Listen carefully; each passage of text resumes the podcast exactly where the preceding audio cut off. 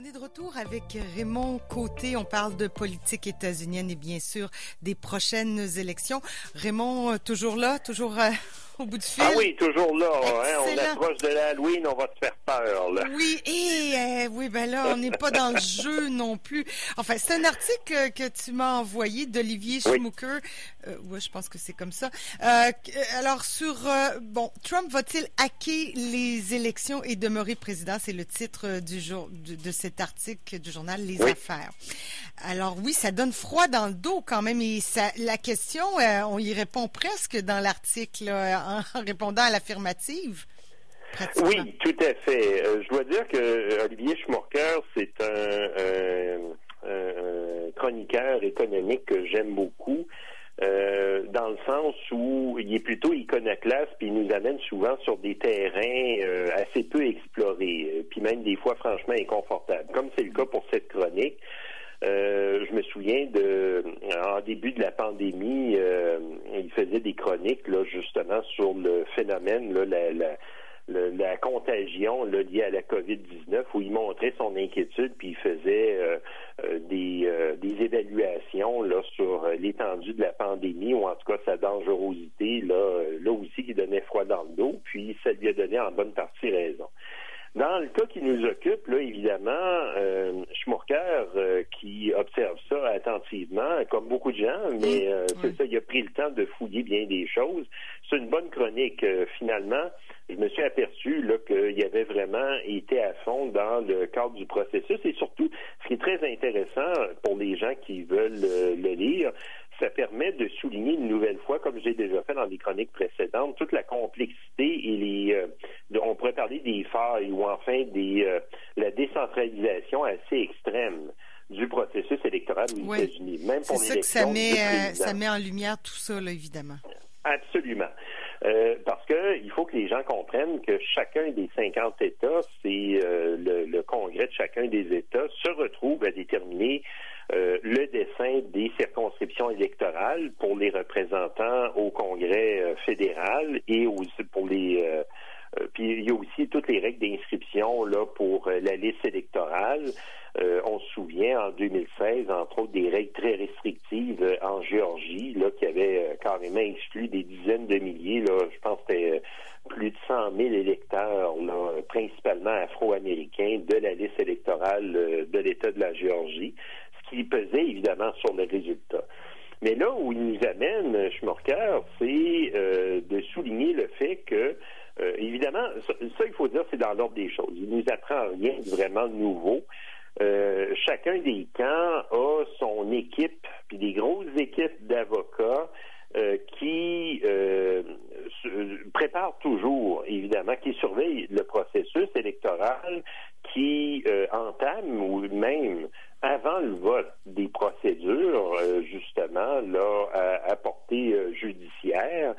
Euh, par exemple, si il, croit qu'il y a eu des gestes qui contreviennent à la loi électorale qui ont été posés, ou en prévention justement du résultat ou de, choses qui peuvent être faites. J'imagine qu'on est stratégique, là, on se fait un plan A, plan B, dépendamment de, de, quels seront les résultats, puis on, on réagit, mais on se prépare à l'avance. Oui, oui, mais c'est oui, tout à fait. Et euh, chacun a son équipe d'avocats. Alors c'est le cas aussi chez les démocrates. Oui, Ça, il ne faut pas que les gens pensent là que les républicains ont inventé quelque chose d'extraordinaire. Euh, mais euh, ce que souligne Schmorker, par contre, c'est que l'équipe qui est pilotée par Justin Raymer, l'avocat en chef du comité national républicain, serait en train de préparer une opération massive euh, de démarches judiciaires.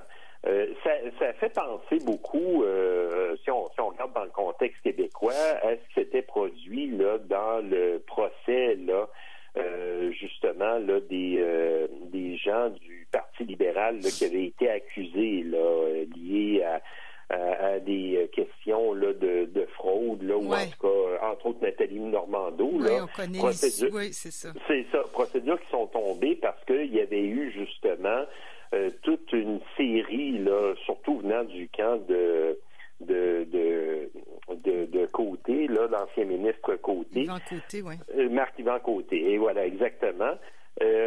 pour justement contester ou obtenir même, entre autres, des éléments là des informations venant de l'ancienne, c'est ça, des sources pour la journaliste Marie-Maud Denis.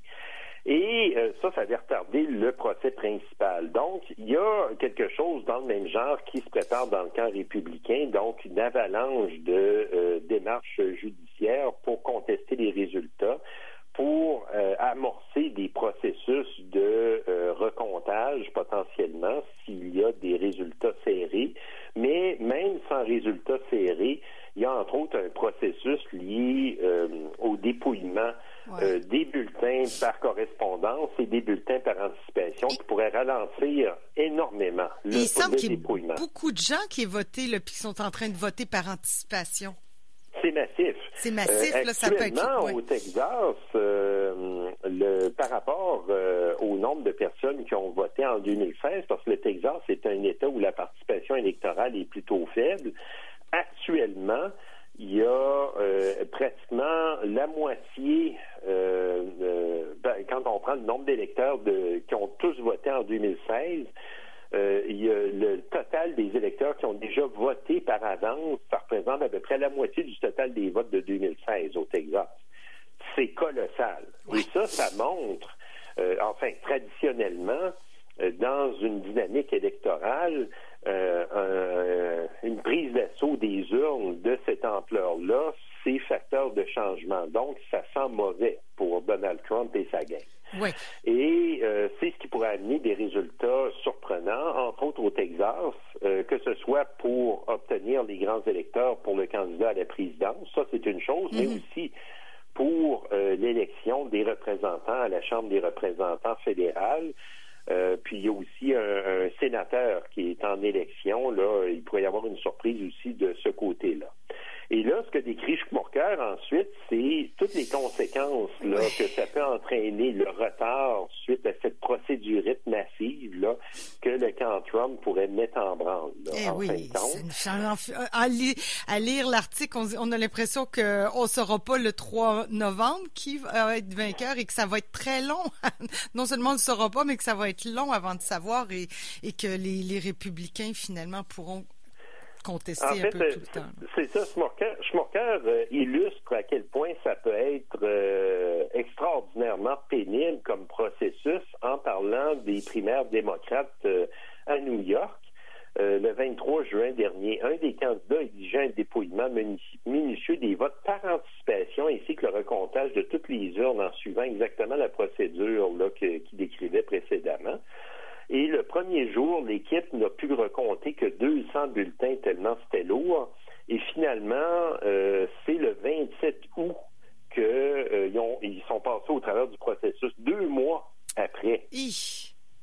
Alors, c'est ça. Puis là, il faut que les gens se rendent dans, la tête que, évidemment, le, le vote du 3 novembre, euh, une fois que les résultats vont être dépouillés, c'est pour élire des grands électeurs. Et les grands électeurs, eux, doivent se réunir euh, en, décembre. Là, en fait, euh, le, 14 décembre 2020, c'est la réunion des grands électeurs dans chacun des États.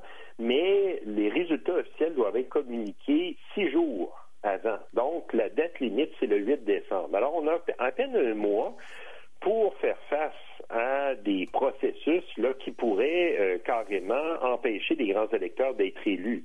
Et ça pourrait amener un dysfonctionnement euh, du, euh, du collège électoral. Et un des scénarios explorés, c'est que, parce que le collège électoral doit être complet pour pouvoir siéger, c'est qu'il manque des grands électeurs, donc le collège électoral ne peut plus en siéger et est inhabile à le faire. Et là, on amorce les processus prévus par la Constitution, c'est-à-dire euh, ultimement là euh, l'élection là du président et du vice-président par le Congrès. C'est-à-dire que le président lui serait élu par euh, la Chambre des représentants et le vice-président par le Sénat. Mais la règle à la Chambre des représentants, c'est que c'est un vote par État. Donc, les 438 représentants se retrouvent à se regrouper par État pour se déterminer un représentant qui va voter pour eux. Et dans la répartition des forces, actuellement, il y a 26 États qui ont une majorité de représentants républicains et 22 États qui ont une majorité de représentants démocrates. Il y a deux États euh, qui sont à égalité. Là. Euh. donc, il y a un potentiel, en effet, ultimement, sauf accident, tout est possible parce qu'évidemment, on peut peut-être voir des représentants républicains qui pourraient décider de ne pas appuyer Donald Trump, donc euh, de, regarder appuyer Biden, bien que ça soit assez improbable. Ben, dépendamment aussi comment l'élection va s'être passée. Si on est le moindrement intègre puis qu'on voit que c'est de la magouille, je suis républicaine, mais je vois qu'il y a eu de la magouille euh, d'avocats pour pour éterniser le processus, mais que clairement c'est les démocrates qui l'ont emporté. J'aurais moi comme républicaine envie de dire ben écoutez, là, on n'ira pas dans la fraude là, c'est pas tout le monde qui veut frauder non plus là. Non, ça serait tout à ton honneur, mais évidemment, ça, c'est un scénario, c'est l'extrémité d'un cauchemar réveillé, en quelque sorte, qui s'étalerait sur des semaines. Mais euh, tu fais bien d'évoquer le scénario.